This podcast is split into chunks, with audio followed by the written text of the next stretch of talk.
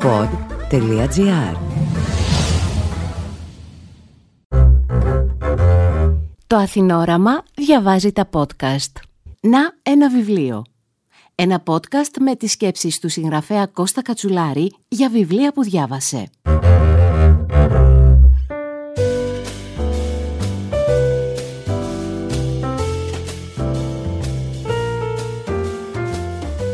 Φίλες και φίλοι, γεια σας.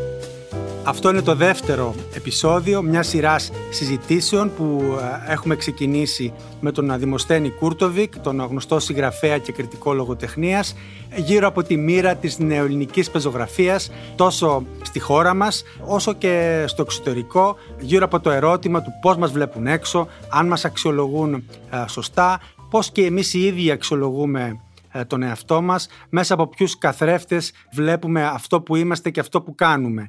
Στην πρώτη μας συζήτηση, αν θα έπρεπε να την περιγράψω με, με δυο κουβέντες, ε, επικράτησε η εντύπωση ότι ε, η πεζογραφία που κάνουμε από τη μεταπολίτευση και μετά για να σταθούμε τις τελευταίες δεκαετίες είναι αξιόλογη, συνομιλεί με τα διεθνή ρεύματα, αλλά ένας παραμορφωτικός φακός, μια κακοδαιμονία που έρχεται από τα έξω δεν της επιτρέπει να πάρει τη θέση που της αξίζει στο εξωτερικό. Αυτή βέβαια είναι μια σχηματική εντύπωση, ελέγχθησαν πολλά περισσότερα και επανέρχομαι πάντως σε αυτό το πυρήνα της συζήτησης με το ερώτημα Δημοσθένη μήπως είμαστε υπερβολικά επίοικείς με τον εαυτό μας όταν μιλάμε για την σύγχρονη ελληνική πεζογραφία; Μήπως ικανοποιούμαστε δηλαδή με τα λιγότερα και αντί να στρέψουμε το βλέμμα της κριτικής πάνω μας πετάμε πάλι την μπάλα προς τα έξω. Είναι το ελληνικό μυθιστόρημα τόσο σημαντικό που να αξίζει την προσοχή των άλλων; Υπάρχει μια μεγάλη και κατά τη γνώμη μου πάρα πολύ παραπλανητική συζήτηση για το αν ε, η ελληνική πεζογραφία έχει δώσει μεγάλα μυθιστορήματα ή το μεγάλο μυθιστόρημα. Θεωρώ ότι είναι παραπλανητική επειδή μιλάμε για έναν, ε, ε, ένα παρελθόν περίπου 150 χρόνων πολύ μικρό διάστημα προκειμένου να καταξιωθεί ένα λογοτεχνικό έργο, να μπει σε έναν κανόνα πούμε, με, με, παγκόσμια αντανάκλαση. Μην ξεχνάμε ότι κολοσιαία μυθιστορήματα που ανήκουν όχι απλώς στον κανόνα αλλά στα 5-6 πούμε τις ε, πιο σημαντικότερα της παγκόσμιας λογοτεχνίας άργησαν πάρα πολύ να αναγνωριστούν ως τέτοια. Δον Κιχώτης, Φερρυπίν, Μόμπι Ντίκ, έτσι και άλλα και άλλα και άλλα. Να μην πω ότι και ο Σέξπιρ για περίπου 150 χρόνια, 200 χρόνια είχε περιέρθει στην αφάνεια μέχρι που τον ανακάλυψαν πάλι. Δηλαδή χρειάζεται ένας πολύ ευρύς χρονικός ορίζοντας προκειμένου να μπορούμε να αποφανθούμε αν ένα λογοτεχνικό έργο είναι πράγματι μεγάλο ή όχι. Για τα ελληνικά δεδομένα, για να περιορίσω έτσι κάπως τη συζήτηση και να γίνω ίσως και πιο κατανοητός, η Πάπισσα Ιωάννα, που σήμερα αναγνωρίζεται και δικαίως ως ένα πάρα πολύ σημαντικό έργο, πάρα πολύ σημαντικό πεζογράφημα, για να πω μυθιστόρημα, μυθιστόρημα, γιατί όχι, μυθιστόρημα, δεν αναγνωριζόταν καν ως τέτοιο από την ελληνική κριτική πριν από 50 χρόνια. Ο Ροίδης θεωρούνταν ως ένας ιδιοφυής και πολύ πνευματώδης έτσι, δημοσιογράφος λίγο πολύ, αλλά χωρίς ε, ιδιαίτερες λογοτεχνικές αξιώσεις πόσο άλλαξε η αντίληψη αυτή, αλλά μόνο 150 χρόνια μετά, τον, ε, μετά την Πάπισσα Ιωάννα. Δηλαδή, εάν υπάρχει, αν είχε εκδοθεί τα τελευταία, ξέρω εγώ, 30, 40, 50 χρόνια κάποιο σπουδαίο, κάποιο μεγάλο, ας το πούμε έτσι, ελληνικό μυθιστόρημα, αυτό θα μπορούμε να το κρίνουμε μετά ίσως από 50, από 100 χρόνια. Όχι εμείς, αλλά οι επιγονοί μας θέτεις ε, αυτό το θέμα που συχνά το λέμε το θέμα της κριτικής αλλά στην πραγματικότητα είναι κάτι πολύ ευρύτερο και πολύ πιο βαθύ. Έχει να κάνει με το πώς η ίδια η αναγνωστική κοινότητα, εμείς οι αναγνώστες αλλά και όσοι έχουν ένα λόγο μέσα σε αυτή και μαζί και θεσμοί και λόγοι που επηρεάζουν και δημιουργούν δυναμικές μέσα στην ε, κοινωνία αν λειτουργούν με τρόπο ώστε να αντιλαμβάνονται σωστά αυτό που συμβαίνει, να το θέσω έτσι. Γιατί ήδη το παράδειγμα που έφερες ε, δείχνει μια στρέβλωση. Κάτι να μην αναγνωρίζεται σε αυτό που είναι. Γιατί δεν νομίζω ότι ε, μετά από 50 χρόνια θα θεωρούμε την Πάπισσα Ιωάννα κάτι άλλο. αυτό που είναι είναι πλέον και το έχουμε δει, αλλά για κάποιους λόγους για αρκετά χρόνια δεν μπορούσαμε να το δούμε. Έτσι, αν, αν συμβαίνουν παρόμοια φαινόμενα που αφορούν την ελληνική πεζογραφία, όπου παράγονται έργα τα οποία όμως δεν αξιολογούνται σωστά, δεν, δεν συζητιούνται με τον τρόπο που θα έπρεπε να συζητιούνται ώστε να, να φανεί πόσο ενδιαφέροντα είναι, δεν γίνονται οι ιεραρχήσεις ε, που θα έπρεπε να γίνονται, τότε το πρόβλημα το έχουμε καταρχάς εμείς οι ίδιοι ε, ως κάτοχοι και χειριστές της, της γλώσσας μας και της, ε, και της λογοτεχνίας μας πριν μπούμε στη συζήτηση του γιατί έξω δεν μας προσέχουν, δεν, δεν, δεν, όλη αυτή τη συζήτηση που κάναμε και την, ε, την προηγούμενη φορά. Πιστεύεις ότι υπάρχει μια παραμόρφωση και υπάρχει κάτι που δεν λειτουργεί καλά σε αυτό τον καθρέφτη, που δεν ξέρω αν ο καθρέφτης είναι και το. ίσως έχω κάνει και κατάχρηση της μεταφοράς. Ε, στο, στον τρόπο που αυτό, αυτό στοχαζόμαστε τον εαυτό μας ε, γύρω από τη λογοτεχνική παραγωγή, που όπως ξέρουμε δεν είναι απλώς η λογοτεχνία, είναι ο τρόπος που βλέπουμε τον εαυτό μας συνολικότερα. Υπάρχει τέτοιο πρόβλημα, πολύ μεγάλο. Και η λέξη, ο χαρακτηρισμός, το όνομα του προβλήματος είναι κριτική, η λογοτεχνική κριτική, η οποία στην Ελλάδα πάσχει τρομερά.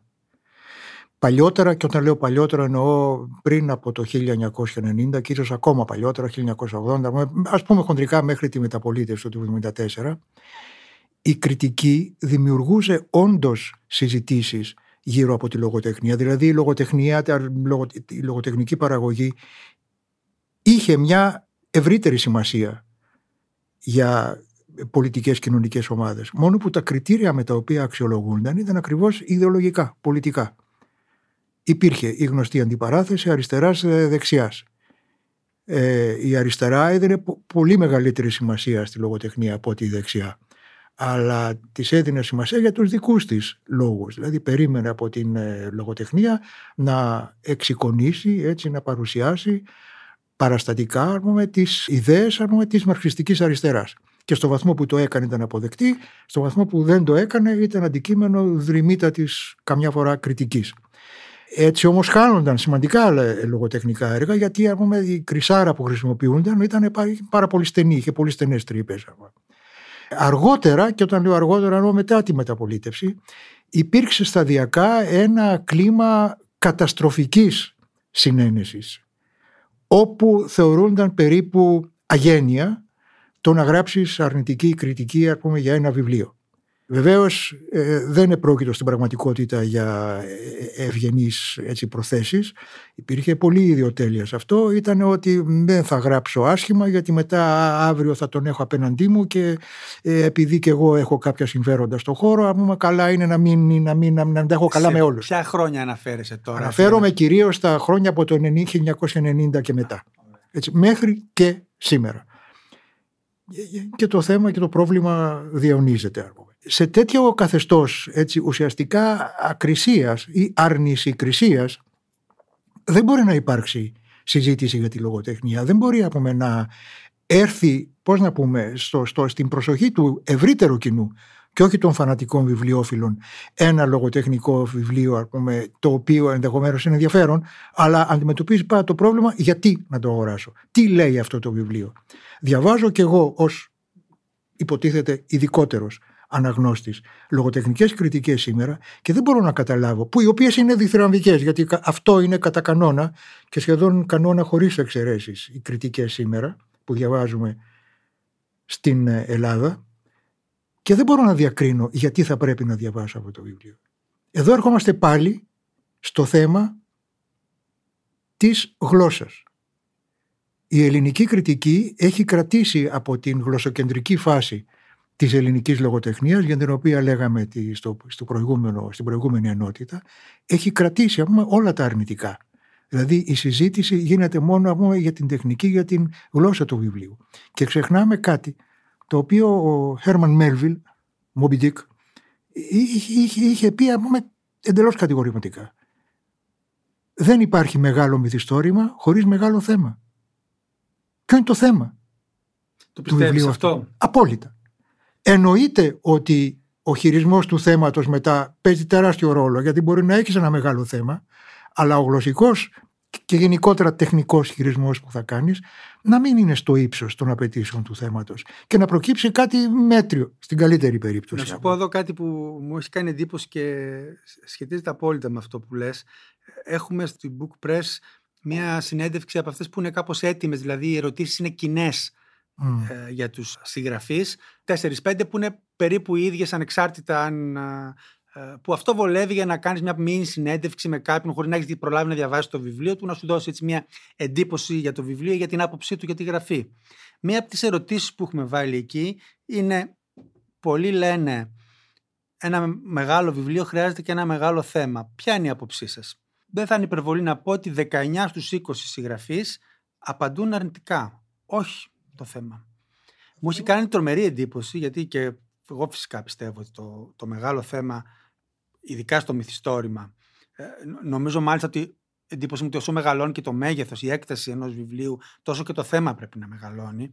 Δεν μπορείς να, να έχεις ένα βιβλίο 600 σελίδων με ένα πολύ μικρό θέμα. Ε, τη διαχείριση στην πολυκατοικία, ας πούμε. Τι, τι είναι ένα μικρό θέμα, δεν ξέρω.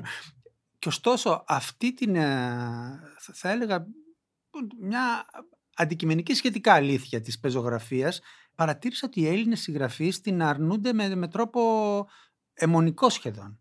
Σαν να είναι μια προσβολή το μεγάλο θέμα, σαν να είναι μια παραχώρηση που θα, που θα κάνει ο συγγραφέας ο οποίος αλλού πρέπει να βασίζεται στην έμπνευση, στο ότι το μικρό έχει πάντα πολύ μεγαλύτερο ενδιαφέρον άμα το ψηρίσεις, ας πούμε. Σε τέτοιες αντιλήψεις δίνουν διάφορες απαντήσεις κατά καιρούς Πάντως, εκεί που θα περίμενα μία κατάφαση, διαρκώς αντιμετωπίζω μια άρνηση σε αυτή την ερώτηση.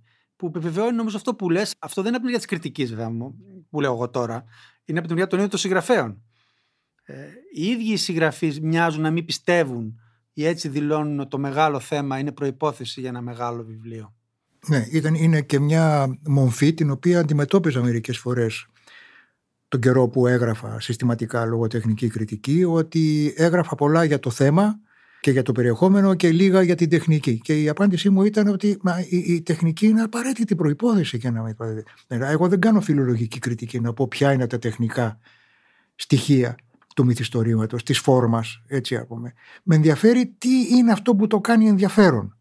Και βεβαίως συζητώ το κατά πόσο η τεχνική βοηθάει την ανάδειξη του θέματος. Ήταν μια μόνιμη συζήτηση που έκανα με ομοτέχνους ε, χωρίς να μπορώ ποτέ να τους πείσω. Γιατί ε, υπήρχε αυτή η αιμονή. Μα η φόρμα είναι αυτή που καθορίζει το περιεχόμενο. Μα κάπως κοινοτοπίες, γιατί αυτά τα ξέρει ο κάθε λογοτέχνης, ότι βεβαίως η φόρμα καθορίζει το τι θα σου βγει. Δεν είναι Νομίζω ότι ένας, ε, μια εξήγηση που μπορώ να δώσω γι' αυτό, αλλά μία, δεν είναι πάλι μόνο παραγνωτική η ερμηνεία, είναι ότι λειτουργούμε ακόμα τις τελευταίες δεκαετίες ε, με το σύνδρομο της ε, άρνησης της παλιότερης κριτικής που ήταν πολύ έντονα ιδεολογοποιημένη. Αριστερή κριτική, δεξιά κριτική, κυρίως η αριστερή κριτική. Το θέμα μας πάει στην ιδεολογία αναγκαστικά. Μας πάει, μας πάει στο ότι ε, η απέχθεια των συγγραφέων για ας πούμε τη, μια λογοτεχνία τύπου σοσιαλιστικού ρεαλισμού έτσι, μια στρατευμένη λογοτεχνία τους οδήγησε στο άλλο άκρο. Δηλαδή πούμε, να προσέχουν πια μόνο τη φόρμα είναι και μια εύκολη έτσι, στάση το υπήρξε, να πιστεύει. δηλαδή, Δημοσθένη, συγγνώμη που σου διακόπτω, υπήρξε η ελληνική πεζογραφία μια πεζογραφία του θέματος και έγινε περισσότερο μια πεζογραφία της φόρμας, σαν γενική τάση. Ε, Χάθηκε ναι, ε, κάτι ε, στην πορεία, γιατί εντάξει, δεν γράφτηκε και πολύ σοσιαλιστικός ρεαλισμός στην Ελλάδα, να πούμε την αλήθεια. Όχι. Και από τους συγγραφείς της αριστεράς γράφτηκαν περισσότερο ε, μυθιστορήματα διευρυμένου ενδιαφέροντος, τα καλύτερα από αυτά η καχυποψία απέναντι στο θέμα μήπως σχετίζεται, εγώ τώρα μου μπήκε μία, μήπως σχετίζεται με αυτό το, το ευρύτερο ζήτημα που, που έχουμε μεταξύ Ανατολής και Δύσης, Ορθόδοξων και ε, άλλων. Ε, μήπως εδώ στη δική μας το να ασχολείσαι πολύ με το θέμα σε κάνει κάπως δυτικό τρόπο. Σε κάνει λίγο ε, θεωρητικό, λίγο κεφαλικό, λίγο κάτι που δεν είναι πολύ έτσι της ψυχής που λέμε εδώ στην Ελλάδα, που μας αρέσει να μιλάμε για την ψυχή μας. Ναι, κοίταξε να το ψάξουμε λιγάκι αφού το θέτεις έτσι, αλλά επειδή είμαι πολύ μεγαλύτερός σου και έχω ακόμα έτσι στη μνήμη μου πούμε, τις συζητήσεις που γινόντουσαν το 1980, το 1990 πώς πρέπει να είναι η λογοτεχνία μου κλπ. Υπήρχε πράγματι πούμε, μία περίοδος αρκετά μεγάλη, ίσως η μεγαλύτερη στην ιστορία της νέας ελληνικής λογοτεχνίας πούμε, όπου το θέμα ήταν το κύριο ζητούμενο. Όχι μονάχα από συγγραφείς της αριστεράς, αλλά και από συγγραφείς αστούς όπως τους κατατάσσει πούμε, η αριστερή, πούμε, ο αριστερός λόγος. Πούμε. Δηλαδή όντως ενώ στην, αρχή πούμε, κυριάρχησαν στην ελληνική λογοτεχνία πεζογραφήματα τα οποία αφορούσαν την ελληνική επανάσταση πούμε, και ξέρω εγώ αργότερα την ε, δυτικοποίηση των ηθών πούμε, και τέτοια. Μετά υπήρξε, πούμε, υπήρξαν μυθιστορήματα αντιπολεμικά πούμε, με βάση τις εμπειρίες του Πρώτου Παγκοσμίου Πολέμου η ζωή εν τάφο. Μετά υπήρξαν υπήρξε η λογοτεχνική κατάθεση της γενιάς του 30 η οποία ήταν μυθιστορήματα με θέση, με ιδεολογική θέση. Μπορεί να εκφραζόταν έμεσα, ήταν όμως σαφής στα μυθιστορήματα του Θεοτοκάρ, του Καραγάτσια κλπ. Μετά τον πόλεμο βεβαίως πούμε, οι εμπειρίες του πολέμου της κατοχής του εμφυλίου και η ε, ιδεολογική νοηματοδότησή τους έπαιζαν τον κύριο ρόλο στην αξιολόγηση ενός βιβλίου από την λογοτεχνική κριτική. Δικαιολογημένα οι νεότεροι εξεγέρθηκαν σε αυτό.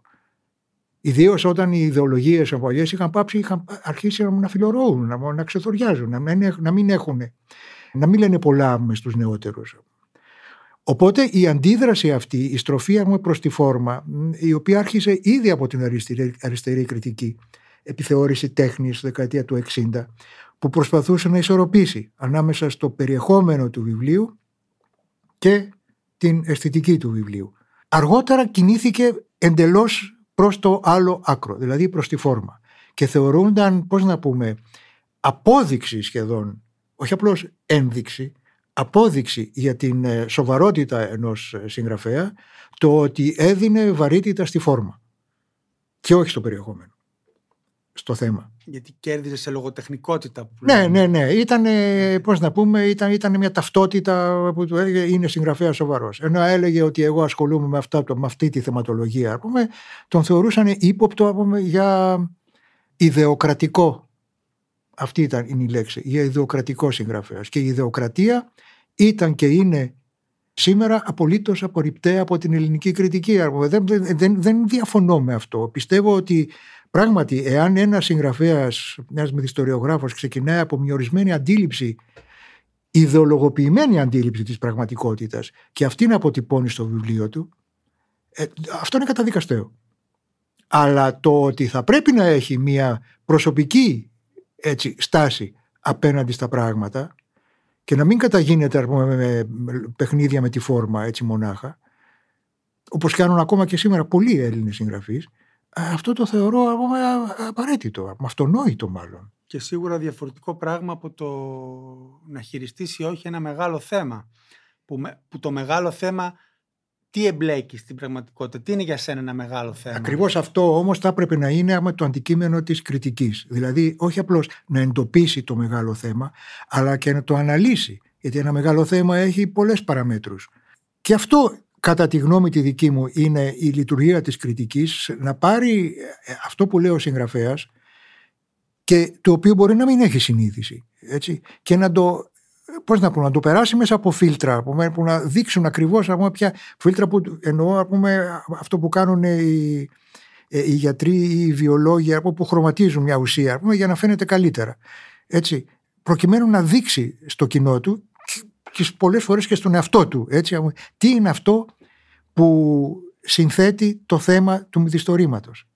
Και από εκεί πέρα να, να δει πούμε, κατά πόσο επιτυγχάνει ο συγγραφέας με αυτό.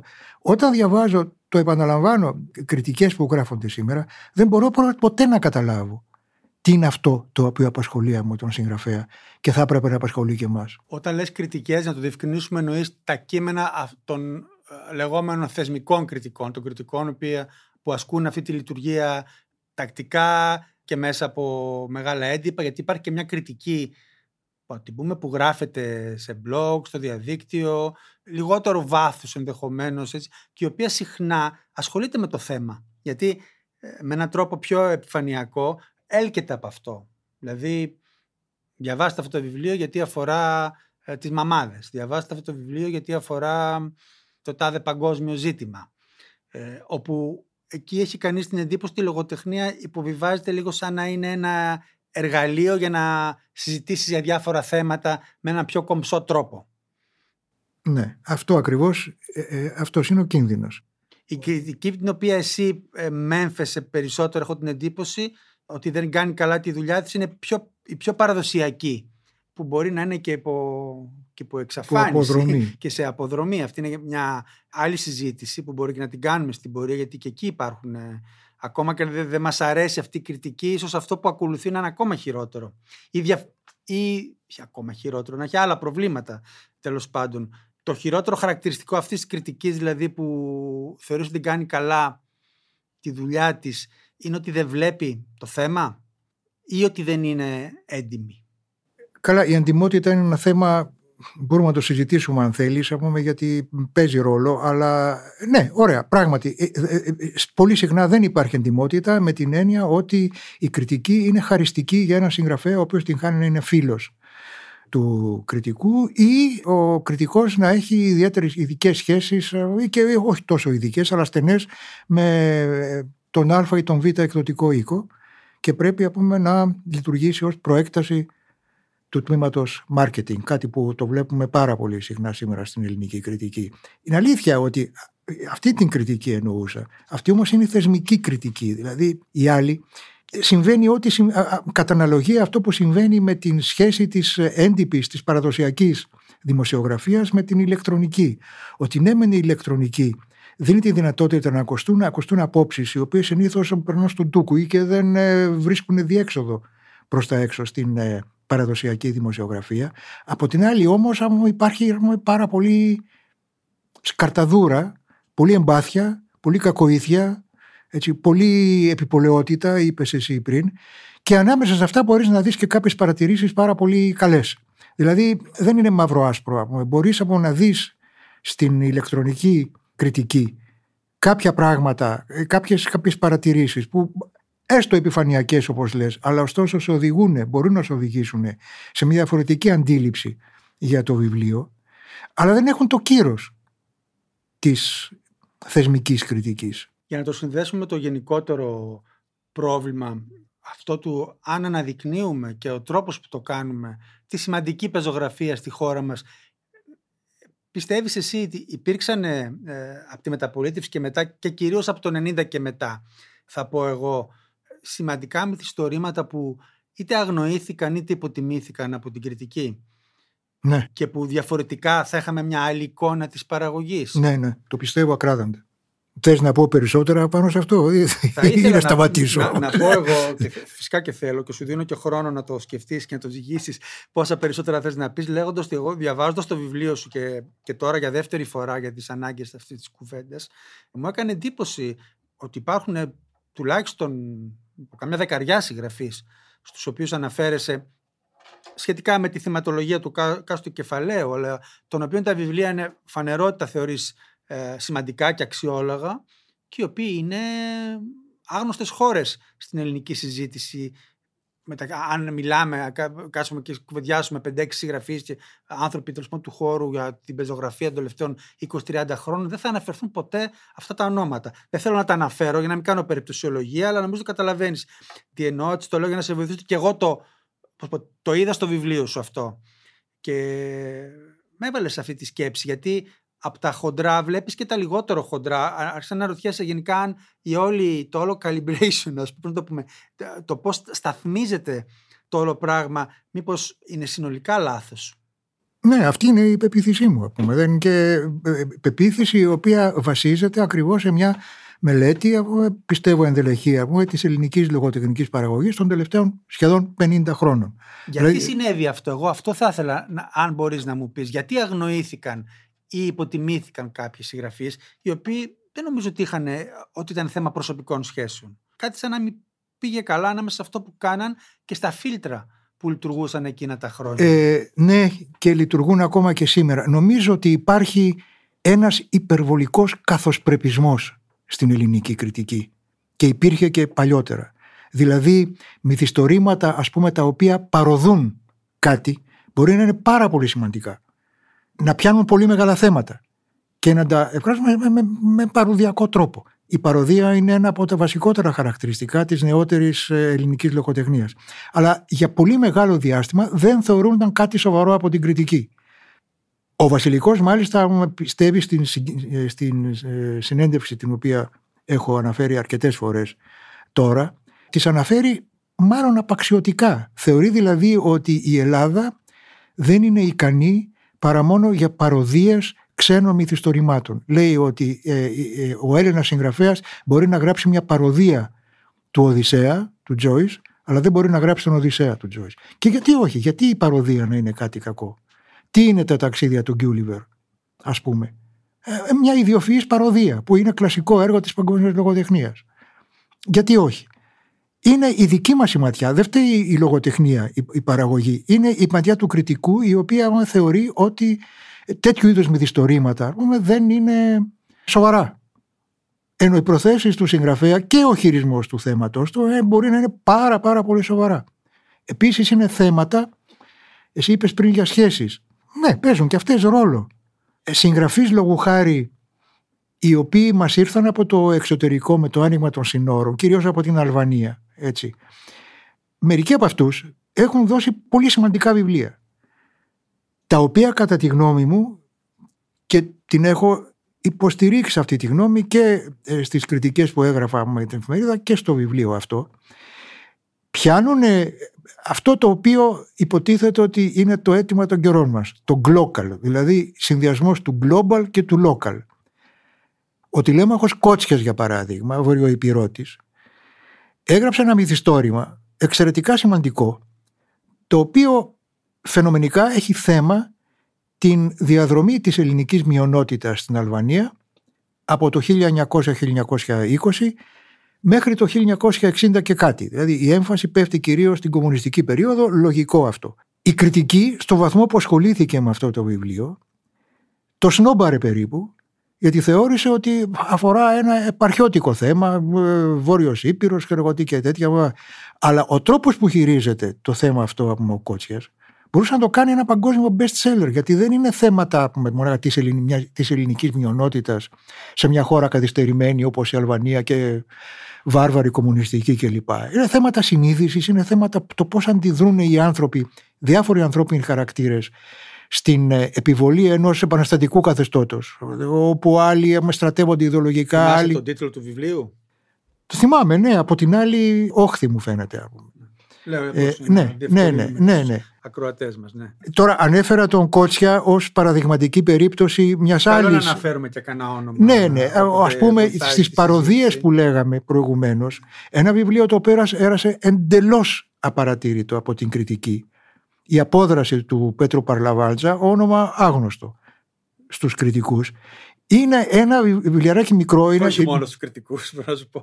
Άγνωστο και, και γενικότερα. Άγνωστο γενικότερα. Ναι, αλλά η κριτική θα έπρεπε να λειτουργήσει έτσι, σαν ε, μεγεθυντής. Αλλά, εν πάση περιπτώσει, είναι ένα βιβλίο που θα μπορούσε να κάνει άνετα καριέρα στο εξωτερικό.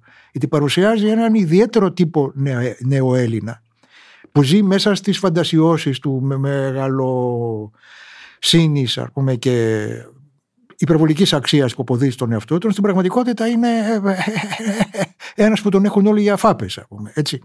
Και είναι σύγχρονος τύπος Έλληνα. Δεν μιλάμε για έναν ε, ξέρω γραφικό Βαλκάνιο, είναι ένας τεχνοκράτης της εποχής μας και μάλιστα λειτουργήσε προδρομικά ο Παραλαμβάνο γιατί το βιβλίο γράφτηκε το 1980-1982 Ή για να Παναφέρω έναν άλλο συγγραφέα, τον Κώστα Κοντοδήμου, ένα νέο που χάθηκε πολύ πρόοδα, 36 χρονών. Το πρώτο τελευταίο βιβλίο του, Ο γιος που δεν θα θέλατε να έχετε, είναι άλλο ένα βιβλίο που θα μπορούσε, θα έπρεπε πρώτα πρώτα να έχει αναγνωριστεί από την κριτική στην Ελλάδα και θα μπορούσε και αυτό να είχε κάνει μεγάλη καριέρα στο εξωτερικό, γιατί είναι ο αντιζορμπάς κατά κάποιον τρόπο. Διαλέγεται, συνομιλεί με τον Ζορμπά του Καζαντζάκη, τον οποίο αφήνει να καταλάβουμε ως αναγνώστες ότι του βγάζει το καπέλο, τον αναγνωρίζει, αλλά ταυτόχρονα του λέει σήμερα είναι άλλη η πραγματικότητα στην Ελλάδα. Σήμερα οι Ζορμπάδες, αν υπάρχει κάτι στην ελληνική παράδοση, το οποίο έχει διαχρονική ισχύ, πρέπει να το αναζητήσουμε σε άλλους ανθρωπότυπους, όχι πια στον Ζορμπά του Καζαντζάκη.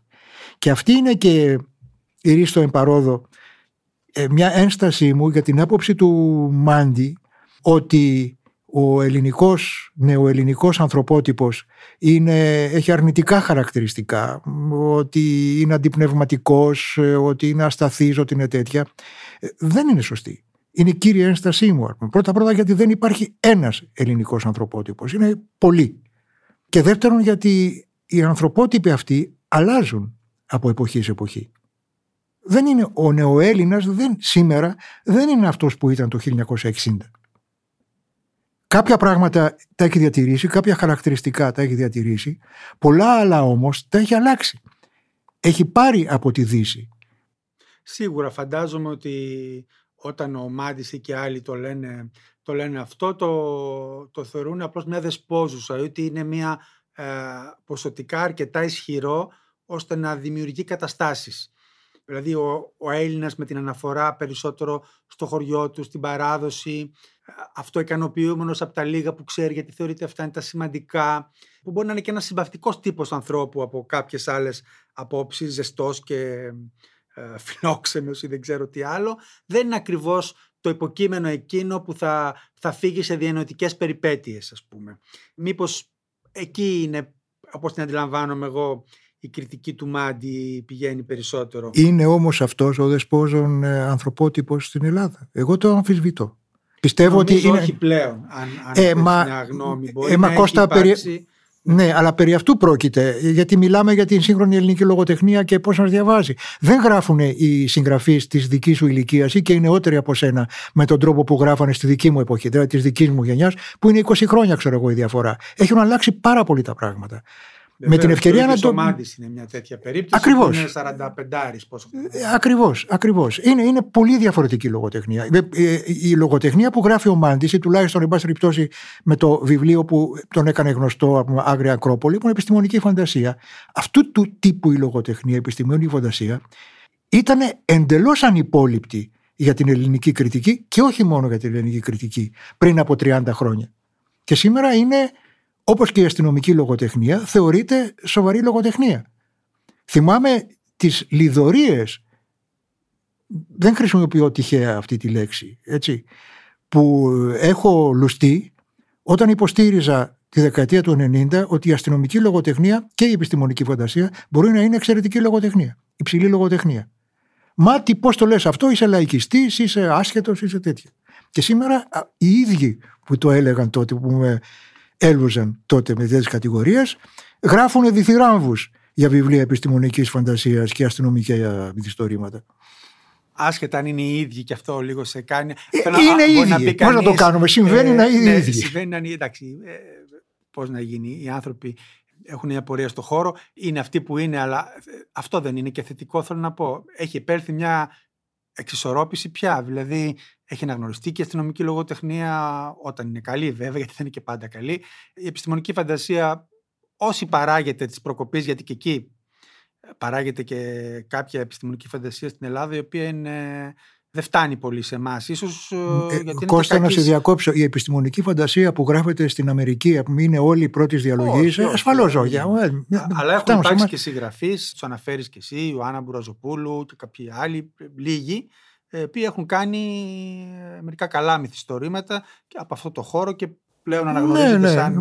Ναι, ναι, ναι, ναι, ναι, ναι βεβαίως. Μα, μα γι' αυτό μιλάμε. Προφανώς υπάρχει και σκαρταδούρα. Πολύ, Αλλά αυτό που έλεγες νωρίτερα όμως είναι πιο σκανδαλώδες. Γιατί και δεν ξέρω αν αφορούσε μόνο το πριν και έχουμε ξεμπερδέψει με αυτό, ή αν είναι ένας συλλογικός, ασύνειδος μηχανισμός που όμως περνάει μέσα από τους ανθρώπους, που σταθμίζει και αξιολογεί τα πράγματα λάθος.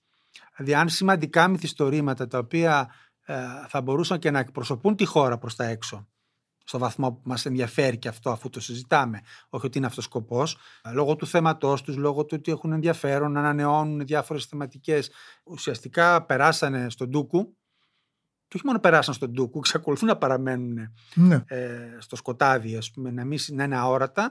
Αν αυτό εξακολουθεί να συμβαίνει, σημαίνει το πρόβλημα το οποίο συζητάμε έχει το, το σκουλίκι του είναι περισσότερο εδώ και σε μια δεύτερη φάση έρχεται το έξω που συναντά την προκατάληψη που λέγαμε κτλ.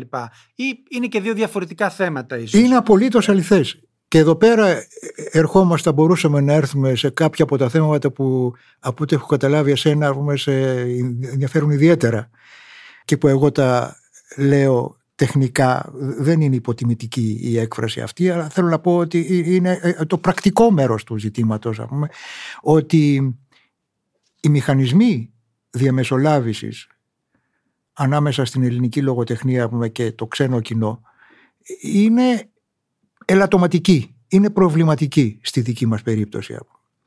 Ότι δεν υπάρχει ο θεσμός του ατζέντη. Είναι σε εμβριώδη κατάσταση. Ο ατζέντης λειτουργεί διαφορετικά από τον μεταφραστή.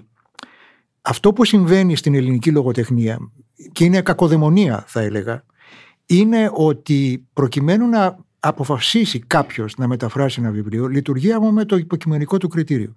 Το οποίο υποκειμενικό κριτήριο μπορεί να μην είναι πάντα λογοτεχνικό ή αισθητικό. Μπορεί να είναι μια προσωπική σχέση με τον ή την συγγραφέα, η οποία σχέση μπορεί να είναι και ερωτική. Έτσι. Ξέρω πολλές τέτοιες περιπτώσεις. Αυθόρμητη η αντίδραση, και ίσως αναμενόμενη.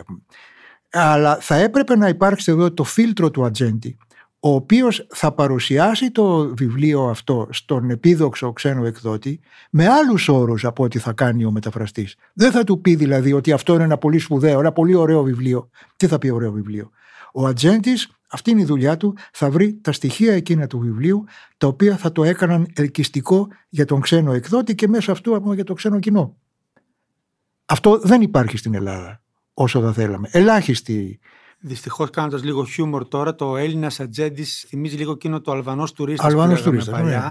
Υπάρχουν κάποιοι ατζέντιδε που είναι κυρίως κυρίες, είναι όπως ξέρουμε λιγοστές. Εγώ δεν θα έλεγα ότι δεν κάνουν καλά τη δουλειά τους, αλλά. Όχι, όχι, ούτε εγώ υπονοήσα κάτι τέτοιο. Αυτό που, που φαίνεται να υπάρχει είναι μια προβληματική αγορά όπου πλέον επειδή ακριβώς δεν υπάρχει δυναμισμός, δεν υπάρχει έτοιμα από την άλλη πλευρά, τα πράγματα μοιάζουν να σέρνονται, οι άνθρωποι αυτοί σου δίνουν την εντύπωση ότι πέφτουν πάνω σε τείχους αδιαφορίες και σχεδόν μπορεί και να έχουν παρετηθεί σε μεγάλο βαθμό από αυτή την πλευρά της δουλειάς τους. Γιατί οι ατζέντιδες στην Ελλάδα ξέρουμε ότι λειτουργούν ε, διπλά, οι περισσότεροι, δηλαδή πουλάνε βιβλία προς το εσωτερικό και προσπαθούν να πουλήσουν και βιβλία προς το εξωτερικό.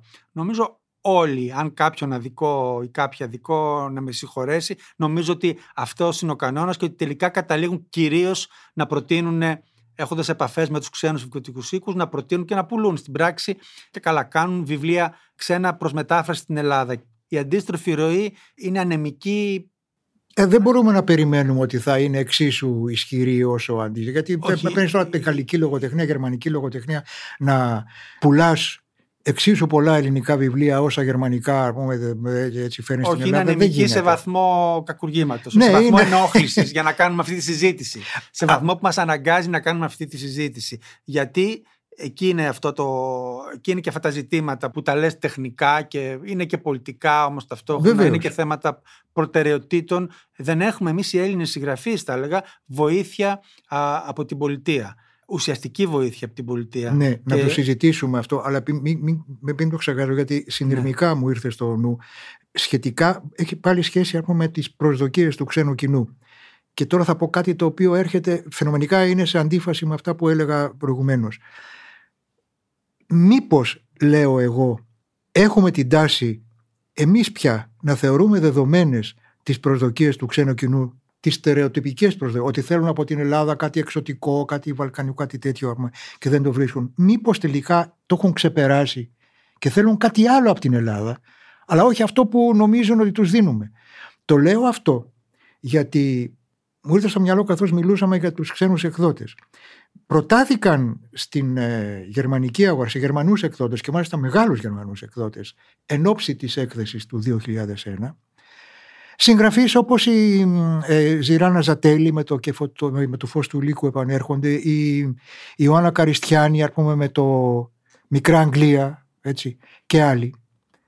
Όπου οι υποψήφοι μεταφραστές ή οι ατζέντισες πόντεραν ακριβώς το στοιχείο πούμε, του εξωτισμού και δεν είχαν την ανάλογη επιτυχία. Παρόλο που σύμφωνα με τις προδιαγραφές που συζητήσαμε κιόλας, θα έπρεπε να την έχουν. Μικρά Αγγλία, που με φέρει πίν. Και σε κάνουν νερό και μάλιστα σε μια πολύ καλή συγκυρία για την Ελλάδα. Αυτό θα έπρεπε να μας βάλει σε σκέψεις. Μήπως τελικά έχει περάσει το ξένο κοινό από την εποχή Ζορμπά; Και θέλει πια κάτι ιδιαίτερο από την Ελλάδα μεν όχι όμως αυτό το επαρχιώτικο, το αρχαϊκό, το, το, το, ξέρω, το γραφικό το οποίο νομίζουμε ή νομίζαμε δικαιολογημένα έτσι και σωστά ότι τον ενδιέφερε παλιότερα. Τι είναι αυτό που περιμένει, αυτό θέλει ψάξιμο.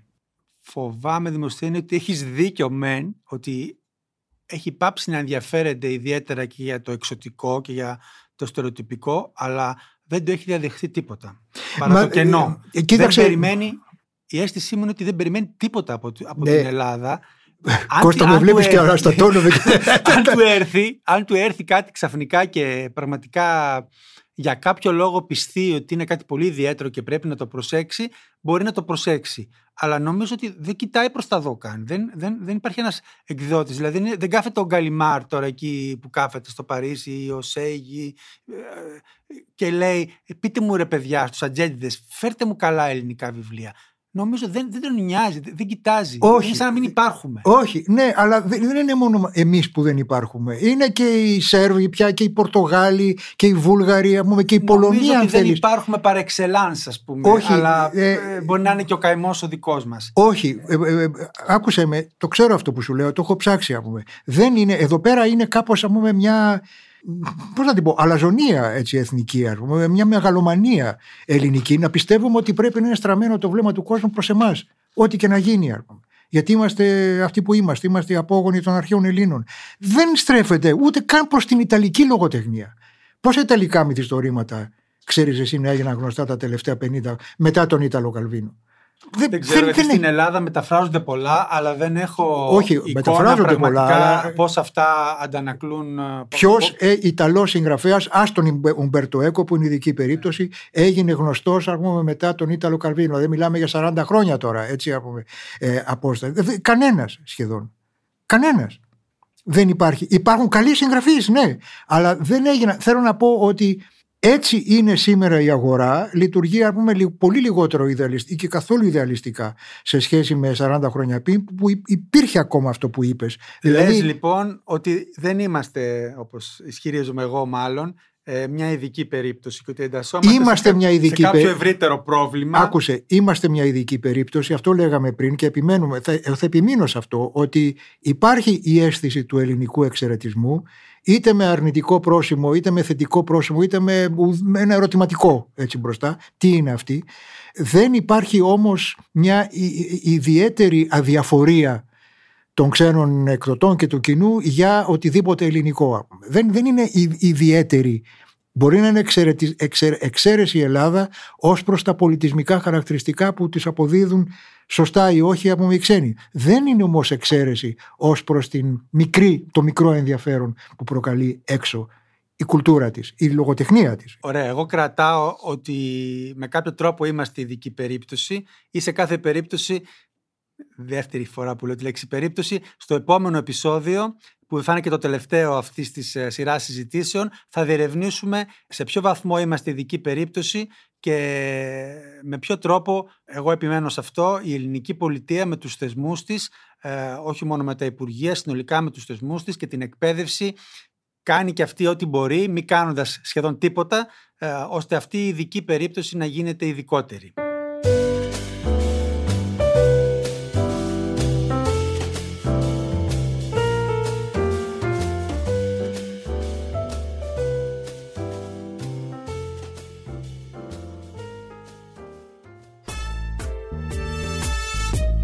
Παρουσίαση επιμέλεια Κώστας Κατσουλάρης. Παραγωγή Ελεάνα Παπαδοκοστάκη.